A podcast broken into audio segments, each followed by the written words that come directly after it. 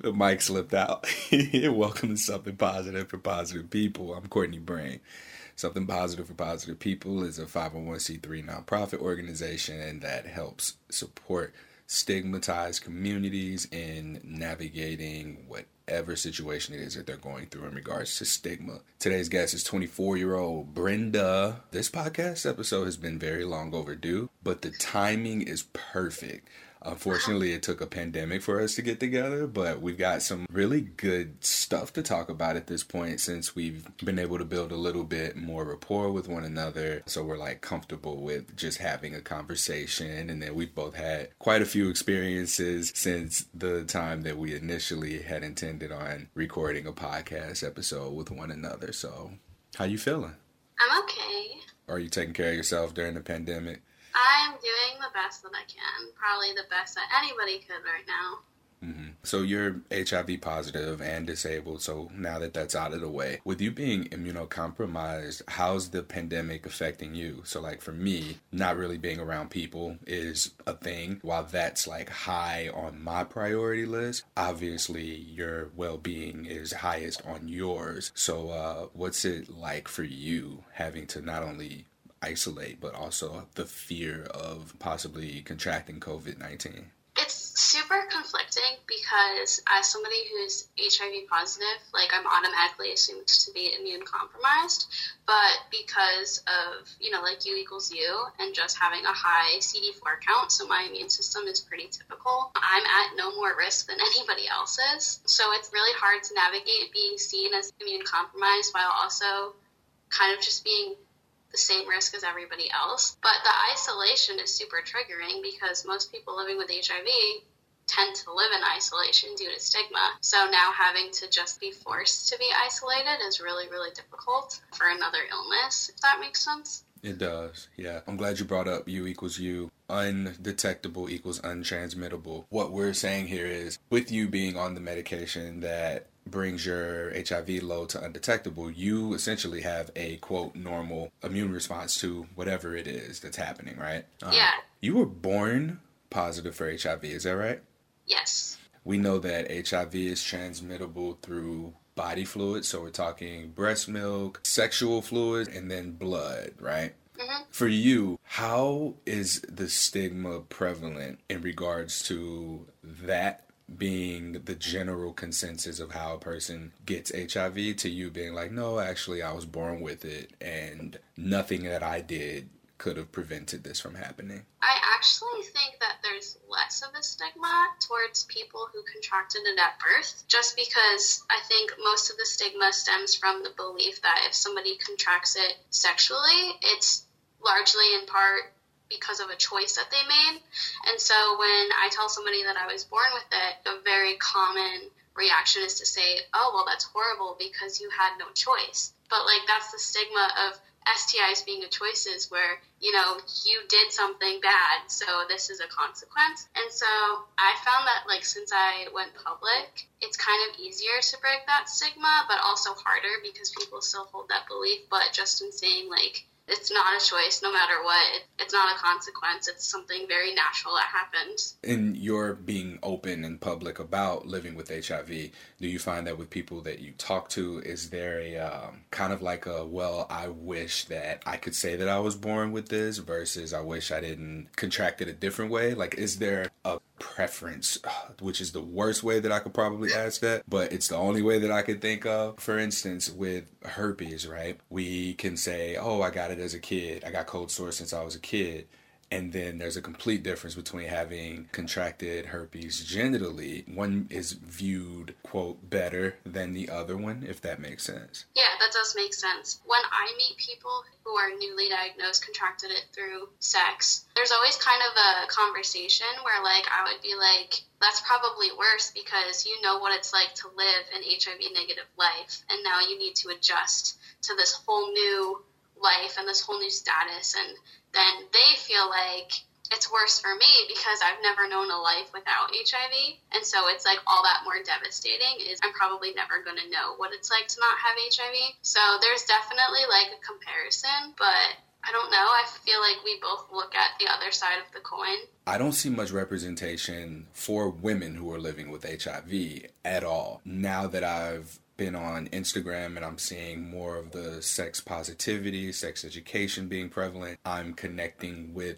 a few women who advocate for HIV or who are HIV positive themselves. And so the messaging, the marketing, when we talk about who's quote at risk for HIV, we're primarily talking about LGBT members, people who fall in the non monogamous community, and people who use drugs. I don't know if that's still a thing, but all of the campaigns that have been out there completely just exclude cisgendered women. Yeah, and that's definitely a hard part too. I mean, I think all women who contract HIV go through a period of time, if they don't have kids already, of worrying about, you know, will I pass it on to my kids? And I think that's a fear that we all have, but I think what often gets completely overlooked is the fear that women who contracted it vertically, which is mother to baby, do have that fear times like 10 because we are people who got it from our mother. I grew up terrified of the fact that I could probably never have kids without passing it on to them. And now with U equals U, that's not true at all.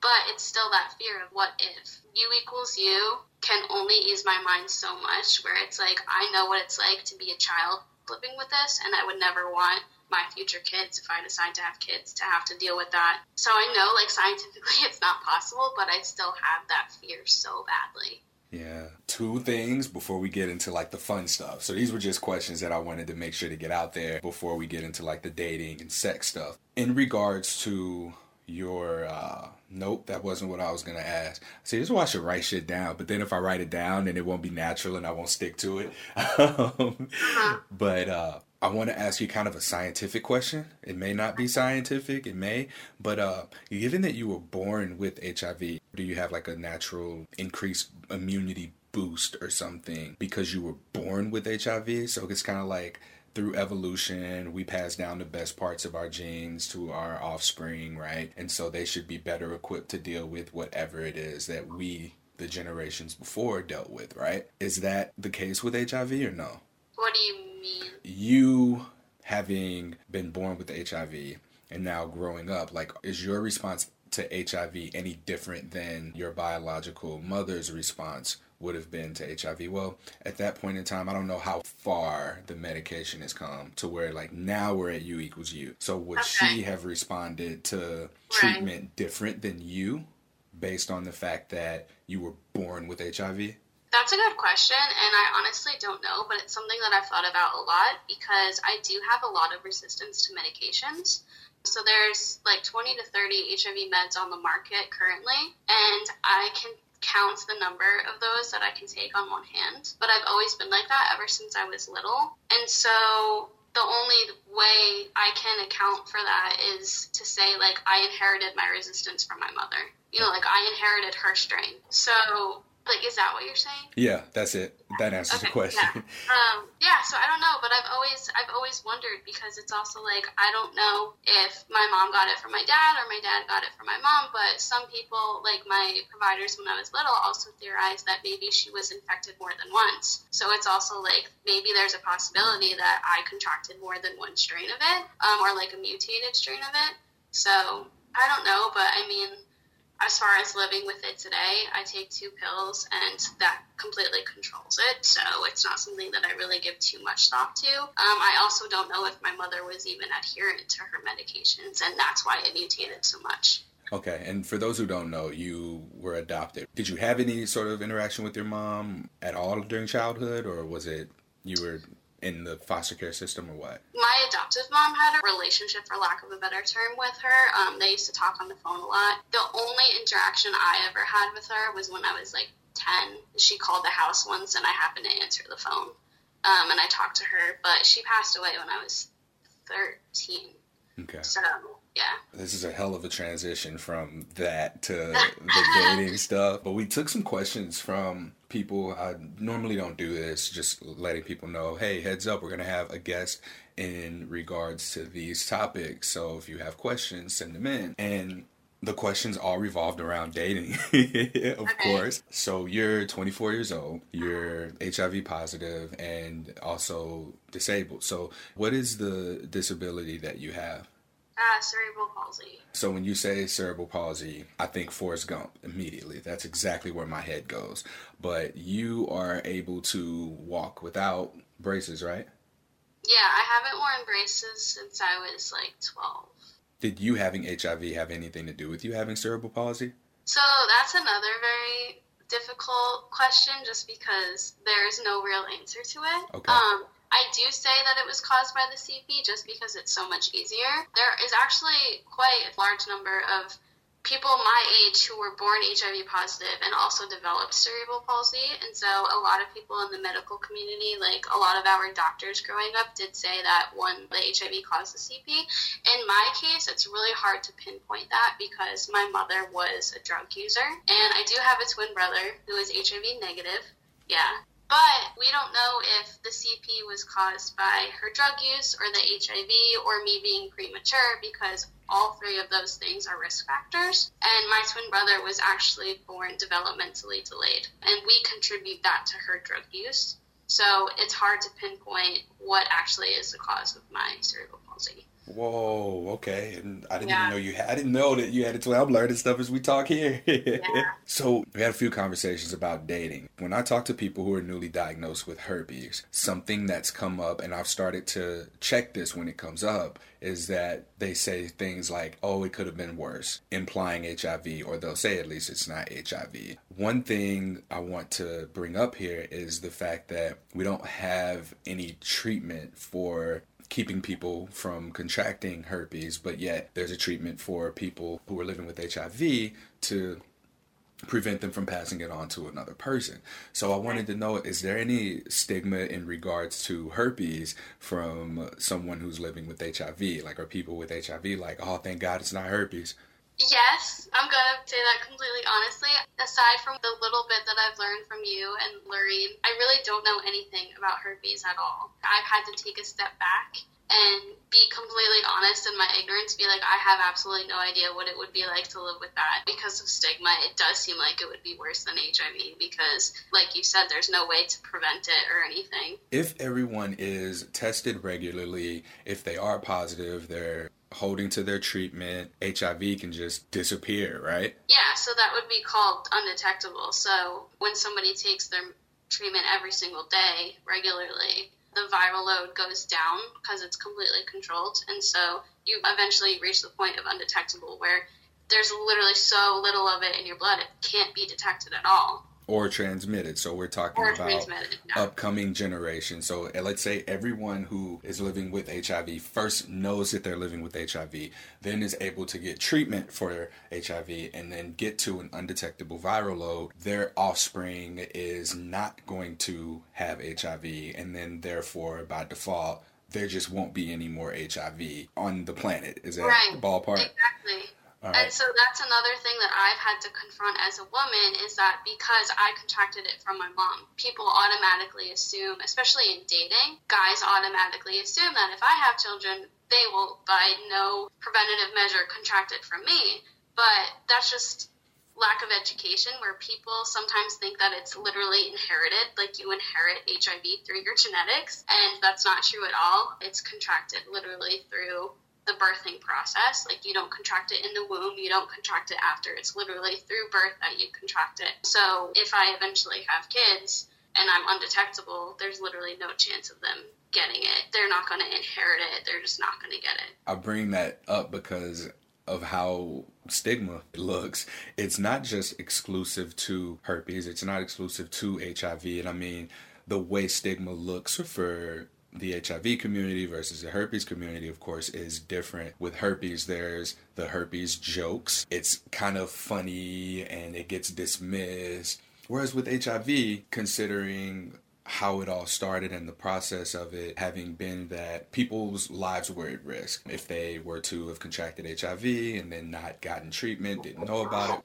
That says that there's a significant sense of urgency behind getting treatment options available to get people from passing it on, to get the virus manageable. Whereas with herpes, there's no immediate physical harm that can come to a person just from having herpes and having an outbreak. So I think the stigma and our responses to it are significantly different because if someone has HIV, it's like, oh my God, I need to get on treatment. This could be something that leads to more complicated issues. Whereas somebody with herpes is like, ah, I'm not telling anybody shit, right? So the our responses to these two different viruses are just completely different. And I think that that gives us something to look at in how prevalent stigma is. And I'm, I'm dragging this on because I'm trying to make a point into a condensed sentence of what's the HIV stigma.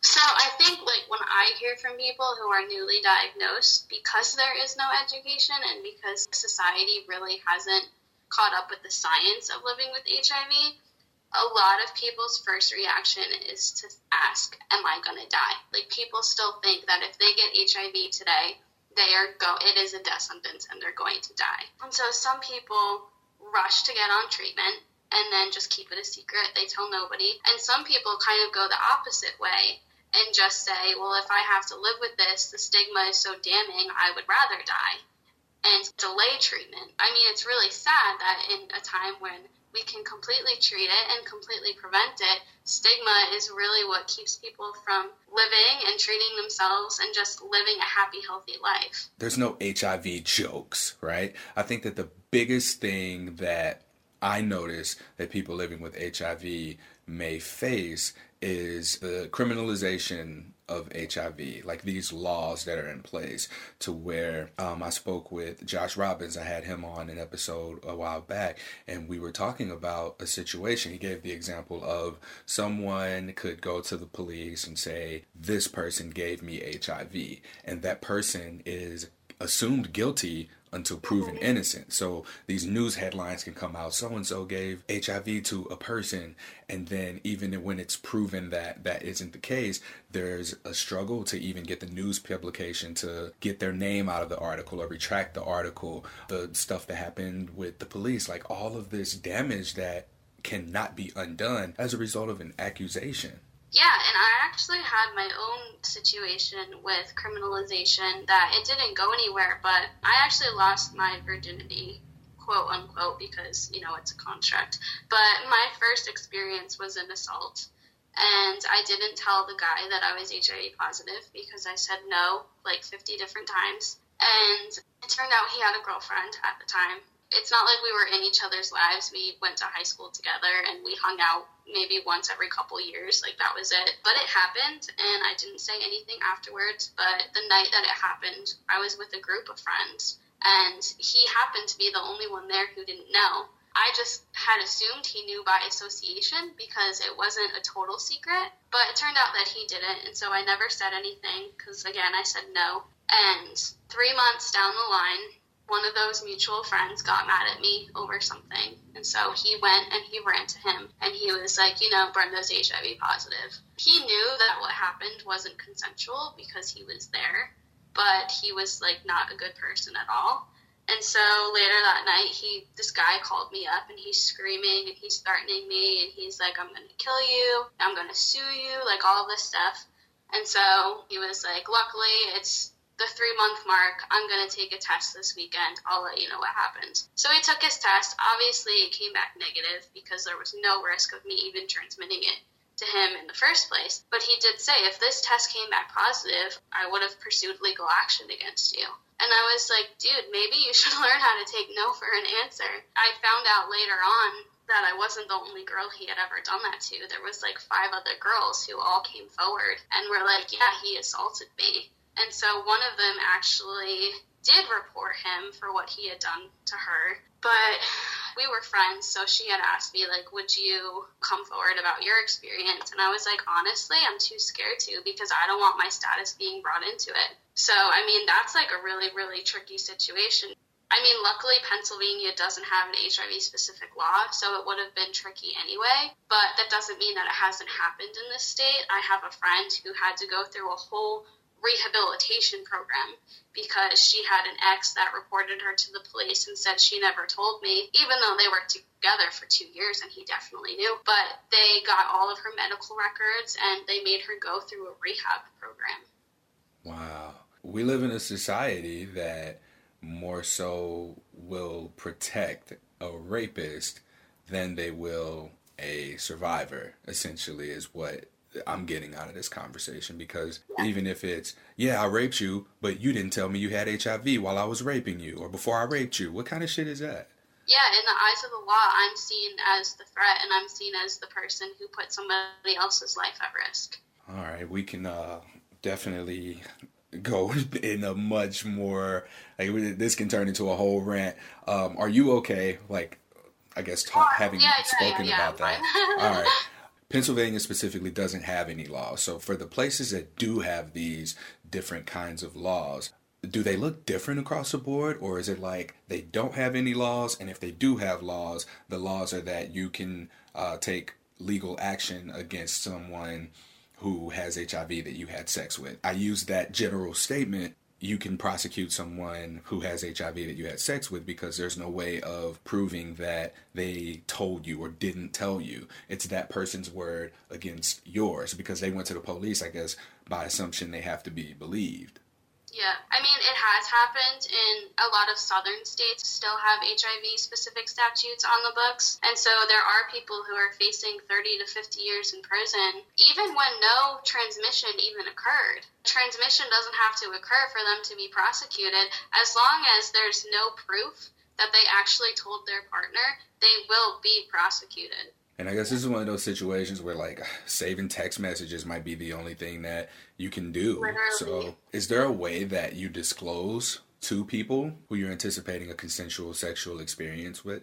I just say it up front. Um, I mean, it's a little bit easier sometimes now that I'm completely public. I mean, I feel like people meet mostly virtually now on social media or on dating apps and stuff. So, I mean, you look me up on Instagram, you find my social media, it's right there. I put it on my dating app, so if I match with somebody, I know that they already saw it because it's literally right there. You can't miss it. I'm the type of person that I would rather get it out of the way first before I really develop any kind of feelings so that it's not as devastating as it possibly could be down the line. But that also means risking getting ghosted or just getting hurt right off the bat when somebody won't even give me a chance beyond knowing what my status is. It's interesting you said you put your status right there for everybody to see up front because I've recently started dating again and I put my status on all my dating profiles and I think that gets missed. so a yeah. few people I've matched with, we'd start conversations and I've assumed that they will have read my profile at some point, right? There was one main interaction that occurred where I just happened to have assumed that they read it, and I talk about this on another podcast episode, so I won't go into too much detail. But long story short, she was just like, "Oh yeah, that's a deal breaker for me," and that was it. But it was just like a bummer because I thought that putting my status on there would weed out people who that was a deal breaker for. And then right. even actually this morning, the morning of this re- uh, recording, I had someone uh, we matched and we were texting for a bit, and I was like, "Okay, I don't want to." Have what happened last time happen. So I brought it up. I was like, hey, want to just not assume here, but I do want to let you know that I have herpes and these are the things that you need to know. Here the precautions I take. And she messaged me back. She goes, wait, that was serious? I thought you were kidding. God. and uh, so, yeah, it's interesting on dating sites. So I would like to hear what your experience has been having that you're HIV positive on your dating profiles? Before I put it on there, I would match with a lot of people, and then the more we would talk, I kind of realized that they would look me up on social media and just ghost me right away. And so that was why I put it on my profile. And so I put it on there, and I like I was surprised at how many matches I got, and most of them were completely like I would ask straight, "Did you see that I have HIV?" And they all said yes, blah blah blah, whatever. It was all fine. But I think we talked about this last night. I think it's different meeting people through apps because I found that they're super accepting of me having HIV. But then as soon as I disclose the disability, it's like radio silence because they just assume the worst of like somebody being disabled but I only had one person who matched with me just to be like, "Oh, you have HIV," and I was like, "Yeah." And then they ghosted. Like I was like, "Why would you even match with me in the first place?" and then they ask, like, it's, it's not right there. It's there, and it says you have HIV. So why even bother fucking asking, right? It was really stupid. So you mentioned that the HIV isn't as much of an issue for some people as your disability is. Can you elaborate a little bit more on that? I mean, when I meet people in person, they could see that I am independent and like I'm not held back by being disabled. So I don't think it's really as much of an issue, but then down the line, HIV becomes an issue because they just get anxious about it and all of that stuff. But when I meet people on apps or like through social media, it's the opposite because again, they hear disabled and they think incapacitated, can't have sex, all of that stuff. And and people, I think, they have a fear of being insensitive, and so they don't even bother to ask questions about me being disabled. They would rather just not talk to me at all. That's a very good point that you bring up about people having a fear around being insensitive. I feel like if you're putting it out there, in a way, you kind of assume that they're going to have questions. But being the recipient, yeah of that disability disclosure, I wouldn't want to offend you, but I would like to know, like, okay, well, what does this mean? And I'm wondering if that's just like a sign of immaturity on their part, if they feel like they can't ask questions or they feel like they'll be insensitive. I definitely agree with that. I think it does have to do with maturity in some cases it also makes me sad just because I am the type of person who loves when people ask me questions and I love to educate and I love to inform people. So when somebody would rather ghost than just ask me, I'm just like, I, I wouldn't be offended. Like, I would rather you ask me. But after I put my status on my profile, I matched with one guy. I asked him straight up, like, you did see that, right? And he was like, yeah, it's cool, whatever. And we never really talked about it. Like, we genuinely were just getting to know each other.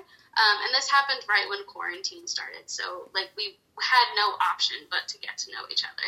And so I kind of waited a while to tell him that I was disabled because I was just so anxious about it. And so I told him last week after talking to him for a month and a half, and he responded well, like he was empathetic.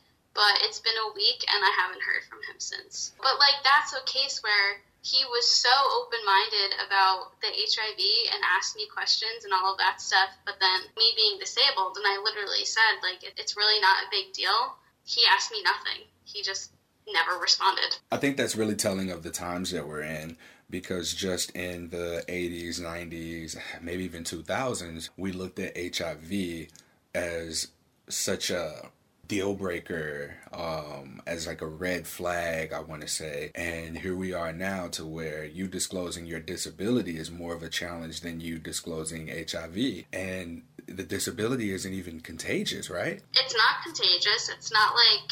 I didn't mean right like. I said that. Like, yeah. Yeah, it's not like people are going to become disabled just, yeah. by, just I, by knowing me. You're like having sex with me or anything like that.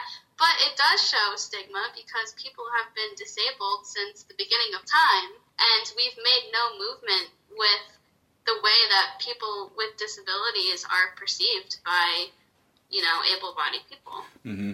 And I wonder if it's just bringing it back to herpes as a comparison here because of the audience that we're talking to how we have an assumption about the kind of person someone is who's living with herpes and most of the people who are living with herpes are living their life and don't have any reason to advocate or put their life out there on uh, display for people to see what it's like to have herpes because they have herpes and they're navigating it however they choose to. I'm wondering if it's the same thing with the disability. If there are just so many people who are just living their lives with a disability that there's no need to advocate for it, or maybe they're just so far disconnected from any sort of stigma at all that it just seems like if someone's disabled, it's assumed that whatever association we have with the disability, that's what it looks like. So we see extreme cases. I mentioned my mind goes to Forrest Gump when I hear cerebral palsy. I have a buddy of mine who um, now that I think about it, I have never asked him about his arm. I only know what other people have said. So one of his arms is clearly smaller than the other, but he played football with us and he lives his life. He's able to drive, he's mobile, he's able to do everything. He's super social. So like I've never asked him questions about it. And I guess right. for me, I just never cared. like it wasn't a big deal to him, so it's not a big deal to me. Right, and that's what my experience is. Is people that I know in person, they see that. Like I'm the exact same way. I'm super social. I drive. I'm completely independent. I use no mobility devices. And so people just see that and they just see me living my life and they just don't bother to think anything of it. But like I told you, when this guy, I mean, I assume I'm being ghosted, but I literally Googled cerebral palsy to try and see, like, okay, what would somebody who knows nothing about this see when they looked it up? And it's literally just pictures of severely disabled kids. So there's no depiction of an adult living with cerebral palsy or an adult like me who is not as affected by it. Like, it is pretty mild. So I think again they just jumped to that extreme of oh my god she's probably just not able to have like all of that stuff that we already talked about. But I mean I've had to learn how to navigate the HIV world as somebody who is disabled because I've met guys with HIV who reject me for being disabled. There's so many different facets of my life to navigate all at once that it can get really, really overwhelming. How do you reject someone for being disabled. I, guess I'm trying to figure this out in my head. You have your dating profiles up, and I'm assuming that your pictures are of you. You know, you can see you. Um, there's probably a picture of you doing some basic white girl stuff, right? so it's not like you're hiding it. It's just that it's not really relevant. You tell a person you have cerebral palsy because I'm assuming that you disclose it because maybe you may walk a little bit weird or what? Like, how does it really impact the other person for you to have to disclose a disability to them? Right. So there is a bit of a shock value when I meet people in person and they can see that I very visibly walk different. So I disclose it just to be like, you know, when we meet, if we meet, I do walk differently and that's because I was born with cerebral palsy, but blah blah blah blah blah. And so I kind of do it just to like ease that shock value because people still are a little bit surprised when they meet me, but that comes at the cost of like risking not even meeting then. Like again, they don't give me a chance beyond that. Well, you say meeting people in person, like they get to see it and they're more like desensitized from it, I guess. Like if they're around you, they see you being social uh, at a dinner table, or if you're just walking or something like that, and they find out you have HIV, it's like, oh, okay, this disabled girl has HIV. And on a dating site, it's, oh, this HIV positive girl is disabled. Like right. it's it the flipping of the two to me is really interesting, right? So what happens if someone sees you online and then they bump into you out in the streets? How would they see you? Either they see you, they know you're disabled, and then they find out you have HIV. They see your profile online, they know you have HIV, and then in person they see you and you're disabled, right? So it's almost like there's a tolerance level, right? right? HIV gets that person up to this threshold, and it's like, uh, well, she has HIV. All right, well, I can do that. Oh, you're disabled too? ah, that's my deal breaker. And the same thing vice versa. What are some of your uh, successful experiences like when you disclose to someone I have HIV and I'm disabled? Like, what is a successful interaction or pleasant, pleasurable experience like for you in dating? I honestly don't think I've had any. oh shit, that was a terrible like question. Every experience that I've ever had, it's either one or the other. In time, if it's not right off the bat that I'm being rejected for one or the other, it's down the line that HIV becomes a problem. Like CP is very rarely ever an issue unless I'm being rejected for it right away. But on the other side of that, in things that last a little bit longer, like are a little bit more long term, HIV always becomes an issue. I honestly don't think I've ever had a good experience with either one. In terms of the guy that I was talking to for a while who was also HIV positive, I actually did meet him. We connected through social media. He was newly diagnosed, and I went and met him. And the CP was a deal breaker for him because I realized that because he had never met anybody who was disabled before. He viewed me as being like weak and feeble and somebody who needs to be taken care of. I don't get that from you at all, though. Right. Yeah. But like, because it was visual and he had never met anybody before, it seemed like he felt like he needed to take care of me, like he needed to help me, and he needed to do all these things. And it's like, if you even gave me a chance, you would realize that as a person, I am completely self sufficient because I've had to learn how to be. And people who are disabled from birth, we live our lives learning how to adapt. I am completely independent and self sufficient because I have no other choice but to be. The acronym for something positive for positive people is SPFPP, which is also the code for our sponsors.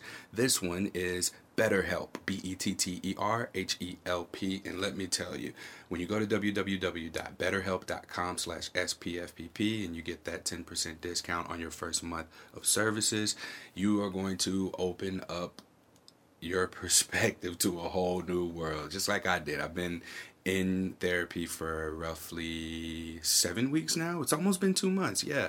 And my therapist is a great, it's a great therapist. And what I like most about my therapist is that he doesn't challenge me directly. He challenges me to challenge myself. And the way that he positions things are in a way where I'll say something and he even asks me, he's like, What did you just say?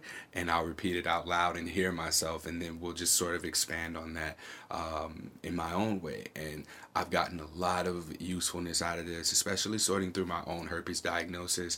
Um, something came up from uh, college, and I didn't realize that this was affecting me, but we discussed rejection, we discussed um, my a, a, traumatic event in a relationship that I had that was, to me at least, completely unrelated to anything. But uh, he brought it up, and that's my homework this week to sort through that. We've touched on um, different aspects of my personality and um, seeing him is part of the reason that I've integrated my two Instagram accounts so that I'm not separating my identity or creating these sort of autopilot uh, personas in order to navigate and hold up this facade of who Courtney is. Like something positive for positive people is one aspect of me, given 100 is another aspect of me, and then there's Courtney who's like hiding behind these things. So he's really challenged me to challenge myself to integrate all aspects of my personality and if you're someone who is looking to really break through any uh, complacency or stuckness that you're feeling in your life, or if there's struggles that you just can't really put your finger on, perhaps it's good for you to get with someone uh, a counselor therapist through betterhelp.com slash spfpp so that you can not only support yourself but in using betterhelp specifically b-e-t-t-e-r-h-e-l-p dot com slash spfpp you're also supporting the podcast. And um, yeah that's that's it's been powerful for me and i'm hopefully one day i can get him on the podcast to talk about um, just the benefits of therapy and discussing this from a sexual trauma perspective and help people with understanding the difference between coping and healing. And that was one thing that blew my mind that we talked about, and I'll probably cover it on an upcoming podcast episode as well. So visit www.betterhelp.com slash SPFPP, and you can save 10% off of your first month of services. I think it was more of like an intimidation thing than anything because if you were an able-bodied woman person, then he would still feel obligated to take care of you. It would just look different. But because you're so independent despite having a physical ailment, disability, he may have been threatened by that. Like, oh, she doesn't need me. I can't control her. So shit, your disability might have warded him off. no, I totally agree with that. And I think a lot of it was a little bit of like projection because again, he was newly diagnosed. So I feel like seeing me and then his situation being totally different, I feel like he felt like maybe he wasn't good enough for me. But, you know, he hasn't dealt with his diagnosis yet. So that was too much for him to to really look at. So he rather would reject me than look at himself. That's a common thing too, as far as like the whole self rejection thing coming off as a rejection against us. So people aren't often rejecting us when we disclose to them. They're often rejecting themselves. I don't know if you get this, but people talking about how confident you are, how strong you are, how vulnerable you are. And I'm learning that that can be empowering or that can be intimidating. It really just depends on the other person on the Yeah. uh, receiving end of your being yourself. I definitely agree with that. I've learned that people's reactions to me say a lot more about them than me. But I've had to learn that because I used to internalize everything. I would get rejected and I would be like, What what did I do wrong? What's so wrong with me? All that stuff. And I've I've learned in time that it, it has a lot more to do with the other person than it does with me. Mhm. I probably trigger something in them that they don't like about themselves or they haven't faced yet. So Yeah. Is there uh, another one of these super smooth transitions? Uh, a difference in sex for you as far as looking at it with HIV versus with cerebral palsy or having both? Like, how do your sexual relationships look? Because we're talking about people may not want to sleep with you because of HIV, or they may not want to sleep with you because you're disabled, or maybe they don't want to sleep with you because of both. As far as your sexual experiences where you do have with a partner, are there any ailments, I guess? If you have HIV, are there precautions that you need to take? And if you're disabled, are there precautions that you need to take before having sex with a partner or during sex with a partner? I've recognized that sex with CP, people are always surprised after they have sex with me because, again, they view me as, you know, like I'm weak and they're going to hurt me. And so when that's not the case, they're like, oh my God, I didn't think you could, like, do all of that. it's like, well, I did. and I think on a similar note with HIV, they'll go into it and intellectually they'll be like, okay, she says there's no risk and this and that and blah blah blah. And I will say, straight guys do not care about condoms, no matter what. Most guys have sex with me and I'll be like, there's no risk, even without a condom, blah blah blah. And immediately they're like, cool, no condom. But then down the line, the more we have sex, you know, they start to get anxious and they re- they'll have sniffles one day and they're like, oh my god, do I have HIV? And so they'll get tested, and then they, it's like that same surprise where they get tested and it's negative, and they're like, oh, she was telling the truth. I can't get it. So, I don't know. I would have made the assumption that having sex with someone who has cerebral palsy, I feel like there would be certain things that just can't happen, or I would feel like, yes, you're more fragile. And that's not the case, according to what you're saying here in the reactions that you get from partners. Oh, But I'm also one person with CP, and CP is also a spectrum. Mm. And so that's a whole conversation that I've had with like my other friends who have CP who are maybe more severely affected or have a different kind of cerebral palsy where it is a little bit harder for them. So it's also like HIV, it's a case by case basis. hmm For someone who is going into a sexual interaction with someone with CP, are there things that we need to know? If we're someone who's able bodied and if someone discloses to us that they are disabled, like what are some questions that are okay to ask that we can feel safe asking that and you as the recipient of these questions don't feel offended by. It. Now I know you welcome the questions and the education, but what's like some general stuff that we can take away from this if someone is disclosing to us that they are disabled to some extent? I've never really thought about that before. I mean, the question I usually get is just like, can you have sex? And like, yeah. we'll figure out the rest from there. So I've never really thought about other possible questions, and I feel like people don't really inquire that deeply about it. It's kind of just like a it comes with experience, I guess. so it's just like, can I put it in there no? Are your Yeah. legs gonna be in the way? But the same thing with HIV. Can I have sex with you or not? Yes. Okay. No Yeah. condom. And for people who in the herpes world, I know that I've had partners who've been okay with us having sex, even with a condom. And then later on, there's this retroactive fear of them possibly having herpes. And what I'm hearing from you about the HIV is the same thing. You know, we got our, our genitals are engorged. That's where all the blood's going. So in the moment, we're like, yeah, yeah. And then when time passes and that blood gets back to our brains, we're like, what did I just do? Do you have any guidance or advice even for someone who uh, has had sex with someone that was okay with it initially, but who may be coming at them later down the road, like, oh my God, am I going to have this? What am I going to do? This is a common question that I get is like, how do I ease this person's mind? And I always am so honest and say I don't know because I haven't figured it out either. And, you know, I've kind of realized that when it gets to that point, again, it has nothing to do with me. But when it gets to that point, there really is nothing that I can say or do to make that person feel better other than just being like, well, maybe you should go get tested. Because that's really the only thing that's going to give them peace of mind is seeing it concrete, HIV negative this week a lot of things have opened back up and people are beginning to be able to interact with people out in public and out in the open and social distancing practices are kind of dissolving i want to say. And so i know that we've been locked up in quarantine for a while now and when we get back out there we're probably dying for reconnection and intimacy physically uh, perhaps with a potential new partner. And one of the things that we constantly talk about on this podcast is when we get to a place of disclosure, being sure to ask our partners about their status. So I want to introduce you to, or reintroduce you to, our sponsor, Let's Get letsgetchecked.com.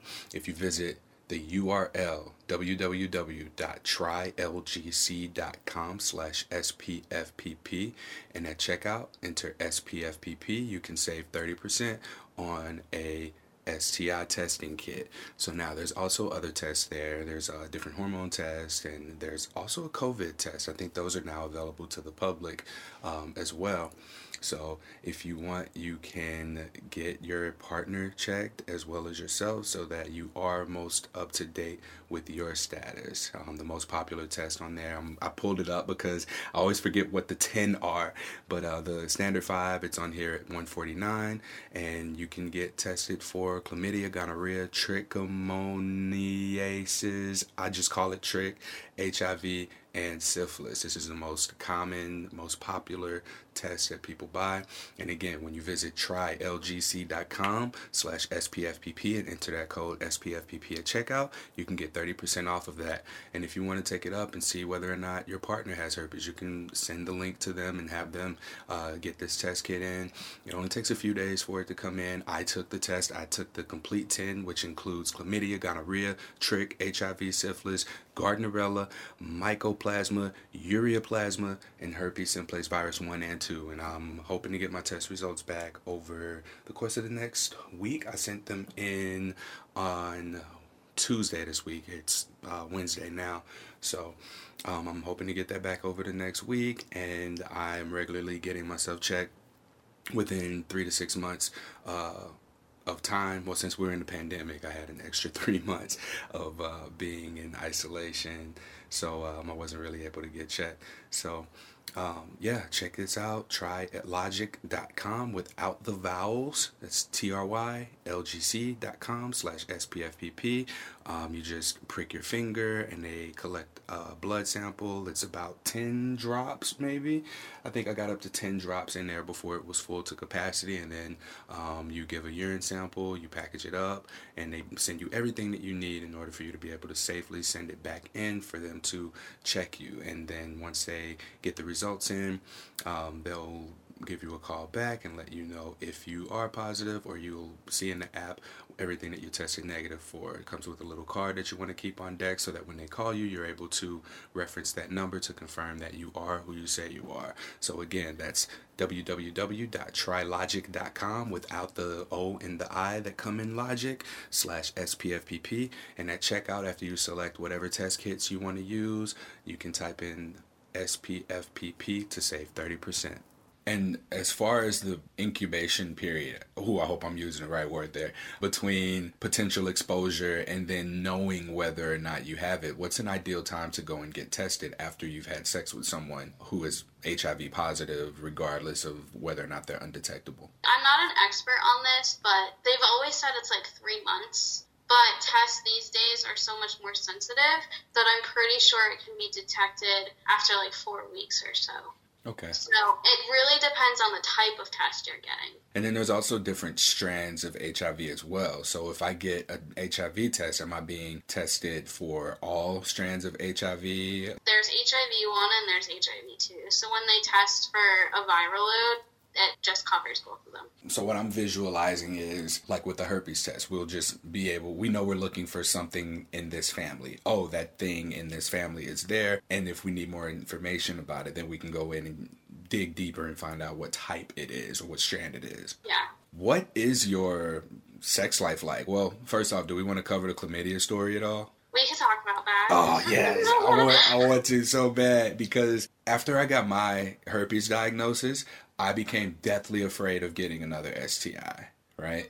For you, HIV isn't an STI, it's transmittable through sexual contact, but it's also transmitted through breast milk and blood. One of the ways it can be transmitted may be sexually, and considering that you didn't have sex in order to have contracted HIV, this would essentially be your first STI, but technically it's not your first STI. So tell me about the chlamydia story. The last person that I had sex with, it was just a one night stand, but. Wait a minute, wait a minute. So you can have HIV and be disabled and have one night stands? What? Yeah, I actually prefer one night stands because it doesn't get messy afterwards. Unless you test positive for chlamydia, and then a little bit, but um, I prefer them because there's no anxiety afterwards. If it's a one night stand and later down the line somebody gets anxious about possibly having HIV, typically they get tested and I never even know about it. I had one friend, he's a really good friend of mine. We hooked up one time and that was it and then he told me maybe a year later, he was like, Yeah, like I got tested afterwards, but why would I tell you about that? Like, I'm not going to make you feel bad if there's nothing to make you feel bad about. Yeah, I actually prefer them, but this last guy that I hooked up with, we both consented to not using a condom, and so I never really considered my risk in that situation. And we've talked about this. We're so worried about our partner's sexual health that we kind of overlook our own. And so we hooked up and a few weeks later, I had some symptoms, and I was like, I don't usually get UTIs, so I don't think this is a UTI. And so I asked to get an STD panel done by my clinic. This was a few weeks ago, so it had been three months since my last panel. And they were like, Well, it's only been three months, you don't need one done. And I was like, I've been sexually active and I want an STD panel done. So they were very hesitant, but they did it and it came back positive for chlamydia. Were you surprised? Um, I had a lot of mixed feelings because I had that like the shame of like, oh my god, this like you said, this is my first STI. And I also kind of felt like, how could somebody like me, who's so educated and who is always preaching, for lack of a better word, about being informed and consent and um, like all of that stuff, like how could I contract chlamydia? But then I kind of had to look at it objectively and be like, it happens, it's natural, you know, like destigmatize myself. Um, but I just texted the guy and I was like, you know, I got tested recently because I was having some symptoms and I tested positive for chlamydia. I'm not mad because it happens, but you should go get tested so you can be treated. That's like uh, that's like textbook. Like, oh my god, I am so sorry. I had no idea. That's like a. It's like it was neither of our faults. He didn't know, and I consented to having sex with him without a condom. That was a textbook disclosure of an STI, like word for word. Uh, hey, I got tested. Here's what happened. You should go get tested. It's no one's fault. We're good. I'm good. You're good. Just, I want you to know. We talked about the guy that I was hooking up with who refused to get tested, said a lot of mean things about me having HIV, and then it turned out that two of his previous partners had herpes and didn't disclose. Yeah, let's talk about that one, right? so, uh, what what was the? Because we talked about this a while back, right? Yeah. Okay, so what's the story? Refresh my memory. Tell tell the story like you're telling it for the first time. Yeah, so I was hooking up with this guy who I feel like, in retrospect, should have been a one night stand. But we met at a bar and we had gone to high school together but didn't really know each other and you know we went home together. And i was like blackout drunk but still told him you know like i have this and there's no risk. Are you sure you want to do this? And he agreed. So we slept together. We used a condom the first time but then every time after that he refused. So we slept together for three months and he increasingly got more mean about me having hiv and uh, one night we got into a fight, and he said, You know, we will never actually be together because you're HIV positive, and I want to get married, and I want to have kids, and I can't do that with you. And he was like, I feel like you gave me AIDS because I'm tired after working full time. And I was like, Well, do you have symptoms? And he said, Oh, I have little things. And I was like, Well, tell me what they are. And he was like, I don't want to talk about it that was the end of the discussion for him. So for like days, I tried being like, we really should talk. Like this is a serious matter. If you want to get tested, you can get tested. Like you know, I don't really know what's happening. We ended up talking the one day. I went to his apartment and um, I walked in and he had a scale out in the middle of the floor, which I had never seen a scale in his apartment before. So I was like, "Why are you weighing yourself?" And he's like, "Oh, the guys are making fun of me because they're saying I look like I've lost weight." And I was like, oh my God. So I was like, do you want to get tested? And he was like, I mean, it's probably something I should do eventually, but I haven't been tested in years because I haven't had sex with enough people. What and the fuck is that supposed to mean? Just hooked up with me for three months, knowing I'm HIV positive, and granted, there's no risk, but like you should be getting tested just to for the peace of mind. So he was like, no, like I'll do it eventually, but it's not on my priority list. You know what's scary is uh, how common it is that we don't ask our partners about when they were tested, or even if that's a priority to us. Um, someone I had recently disclosed to before we had sex, um, I, I, disclosed, and she also had herpes, has herpes, and then um, we were having a conversation about you know your last test. So I got tested uh, shortly after New Year's, right? So I asked her about hers, and she was like, "Well, oh, I actually need to make an appointment." So we made a decision. I mean, we still had sex, but we made the decision. I knew, okay, well, there's a risk here, so I'm going to wear a condom, right?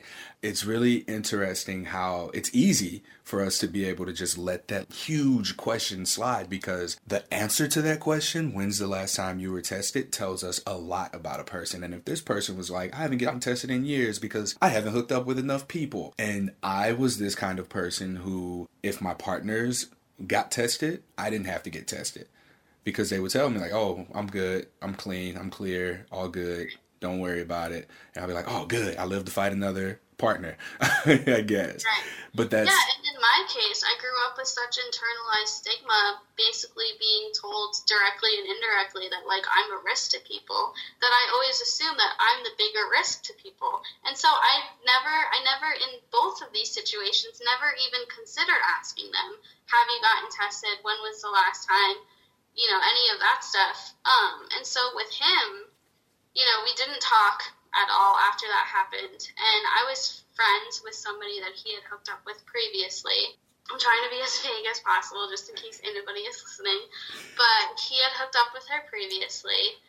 And um, we were friends, and so we were out one time and we had been drinking. And she had listened to me cry about him for literally months on end because it was the first time anybody had treated me so horribly for having HIV.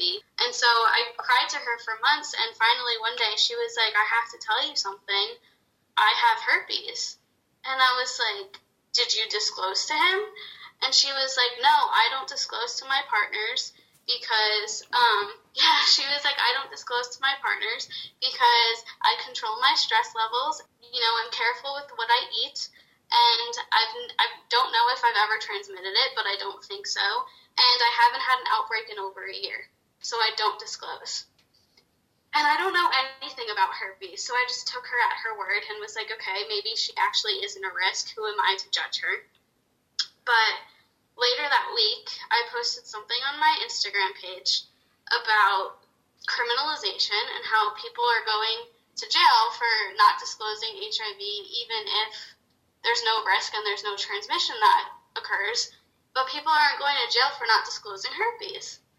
And so this girl that again I went to high school with response to my story, and I knew that she had been with the same guy previously. And she said, you know, I just want to tell you, like, I have herpes. And so she said the exact same thing. I control what I eat, I control my stress levels. I haven't had an outbreak in a really long time. And both of them didn't take, like, viral, like, the suppression medication. Neither of them took it. But she was like, I don't disclose to my partners. So here's an example where this guy sleeps with me, treats me horribly, even though I'm upfront about it and there's no risk anyway. But then he has two previous partners who both had herpes and didn't tell him, and is just not getting tested. Wow. And then, not that condoms prevent you from contracting herpes, but we can make the assumption that if he was open to having unprotected sex with you, that he was also having unprotected sex with these two partners. So I think that the big takeaway here is that it is really important for us to at the very least, like even if you asked him to have gotten tested, there wouldn't have been a way that he knew that he had herpes anyway, because it's not included on the mandatory panel or on the um, regular screening panel. He'd have to ask for herpes specifically, right. but it one highlights how almost unavoidable a herpes is, and then how common it is, how unavoidable how common it is, and then just it is so important for us to at least ask that question of when's the last time you were tested? You know, someone right. could have told me, oh, I get tested every three, six months and have had a new partner every day, but like I feel better knowing that they're on top of their sexual health more so than how many partners they've had, right? That to me says that this is a person who's careful about it. This is a person who is responsible, who is consistent in their being accountable for their sexual health. And it's also someone that you can trust. Someone who says, Oh, I didn't have sex with enough people to get tested. like, that would have me on edge in the beginning of that whole situation, I did have a gut feeling because the fact that he was so quick to just not want to use condoms with me was a red flag. And so in the beginning of that, I did get tested, and um, I can't remember if I was tested for herpes because I didn't request it, so probably not. But everything did come back fine. But I felt bad in that scenario towards the end too after I found out that my friend had herpes because before she told me, when he and I were still going back and forth and fighting, he freaked out to me the one day because he had a really bad cold sore on his lip. And he was like, everybody at work is making fun of me, blah, blah, blah, blah, blah. And I made a really insensitive joke to my friend. I was like, look, he treated me like garbage because I have HIV, so now he has herpes, you know, like, but I didn't know. So she just like kind of ignored my joke, but like I had no idea. Mm-hmm. So I mean, who knows if he actually ever got tested or anything. And we talked about it in both of those cases. Because I'm the HIV positive one, I'm seen as the one who's putting them at risk when really there is no risk. And because they don't get tested and they don't use condoms, I'm the one at risk. That's crazy how that works. And this kind of goes back to our earlier conversation about all right, I have HIV, at least it's not herpes. I have herpes, at least it's not HIV, right? The prevalence of stigma, even from someone who is facing stigma. Um, we're human. For you in that situation where you mentioned, oh, well, he's being a shit bum to me about having HIV, and here he is running around with this fat ass cold sore. Serves you right. You telling that to your friend who has herpes. There's a number of things here, but the one that I want to really hone in on is that this was probably a good opportunity for her to be like, hey, Brenda, that's not cool. Or this was an opportunity for her to be like, hey, I got her. She said nothing. I don't mean to cut you off, but it no. just clicked in my head she, I recognized, has a lot of her own internalized stigma living with herpes because after she disclosed to me at the time, she was trying to hook me up with one of her friends. And she was like, you know, I think that you would be really good with him, but I just want to let you know he's not clean. And I was like, what do you mean he's not clean? And she was like, I'm pretty sure he has herpes. And I was like, well, you've hooked up with him before. Did he tell you that? And she was like, no, but I've heard from other girls that he does. Oh, so just what? like it all came together for me in that moment where I was like, she has not dealt with this on her own because, like you said, and I felt so bad for the joke that I made after she told me. But again, I at the time I knew absolutely nothing about herpes. I had never met anybody who disclosed that to me before. But that was an opportunity where she could have been like, that's not cool. And then she continued to stigmatize somebody else just because she heard a rumor that he had herpes too. I wonder if she just made that up. Oh, I heard from someone, and she's like looking side to side. uh, I, I heard. I wonder that too because it was a situation where they were hooking up like quite often, and she thought it was more than it was. And so even though she was trying to hook me up with him, I felt like there was a little bit like a level of jealousy because she did say like I thought it was more than it was with him, but you know maybe like it'll be more for you. So Whoa. I don't know. I think there's a lot of different layers there. I was gonna say that's a great friend trying to hook you up with somebody that she had already hooked up with. It's like, oh, it'll be good for you. You can have this. uh, so this really does highlight how stigma looks. You know, even to someone who has so much knowledge and understanding of the stigma that people with HIV face, you're still vulnerable to the emotions that come with an additional STI diagnosis. You're still vulnerable to projecting stigma, absorbing stigma, and then it's the same thing with someone who's living with herpes. Your people around you are very well versed in HIV um, right. You can say things like, "Oh, there's no risk. I'm undetectable, so therefore I'm untransmittable. U equals U." And it seems just so like cool and casual that your friends are so open uh, sexually with you and your your circle, your inner circle, and people around you. I feel like this is what we need from people who are living with herpes. This is what we need from people who are living with a number of things is just to be able to sort of set a foundation for those around us to be able to understand like just base level stuff. So if you are a friend of yours and they meet someone with HIV. It's like, oh, my friend Brenda has HIV. Well, are you undetectable? You taking your medication? Like, this is the kind of question that you need to ask at the base level. For someone who's living with herpes, I think that a default question is, oh, well, uh, how often do you get outbreaks? Are you on medication? These are the kinds of conversations that can be had rather than, hey, I have HIV. Hey, I have herpes and then crickets, you know, or for people to be like, oh, that sucks. I'm sorry to hear that. Good luck and then peace the fuck out. So I think that we're headed in that direction. And like you being open about your status, at least with your inner circle, like you don't have to be public, but for you to have the kinds of relationships with the people around you and being able to be as open as you are, like that is super commendable.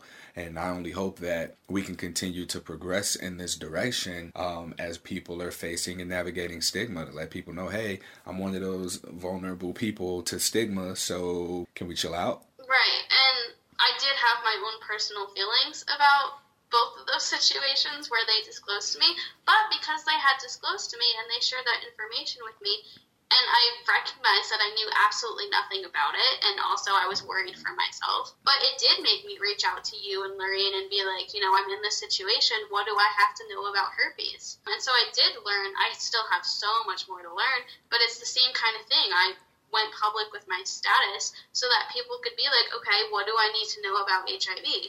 You know, not just with me, but if they do ever meet somebody else who has it and they're in that situation, you know, how do they handle it? Mm-hmm. That's a win. This is great. I don't know if there is anything else that you want to leave us with, but we got a lot of good stuff here. How can people find you? Well, first off, is there anything else that you want to say? I think we covered it all. We did. And then some. High five virtually. All right. Um, so Brenda, we'll link to how people can find you. Um, where do you most connect with people? Instagram? Yeah, definitely Instagram. Okay. Thank you so much for your time. I appreciate you sharing your story. You're awesome, and I appreciate your ongoing advocacy in this space. Thank you. I appreciate you having me. All right. That concludes this episode of Something Positive for Positive People. Please like, rate, review, share, subscribe to this podcast on whatever platform you listen on. If you visit www.spfpp.org and you scroll down a little bit, you'll see options to donate. What we're doing at this point is raising money to get people therapy who are navigating stigma. There's going to be a bunch of stuff coming up, hopefully, post COVID 19 era where we can get together. Um, there are some speaking opportunities that I have on the in the works. Uh, so the money will go to those as well. And yeah, just taking care of the basic needs of this being a nonprofit organization and any of the podcasting stuff that we need and have going on. Till next time, stay sex positive.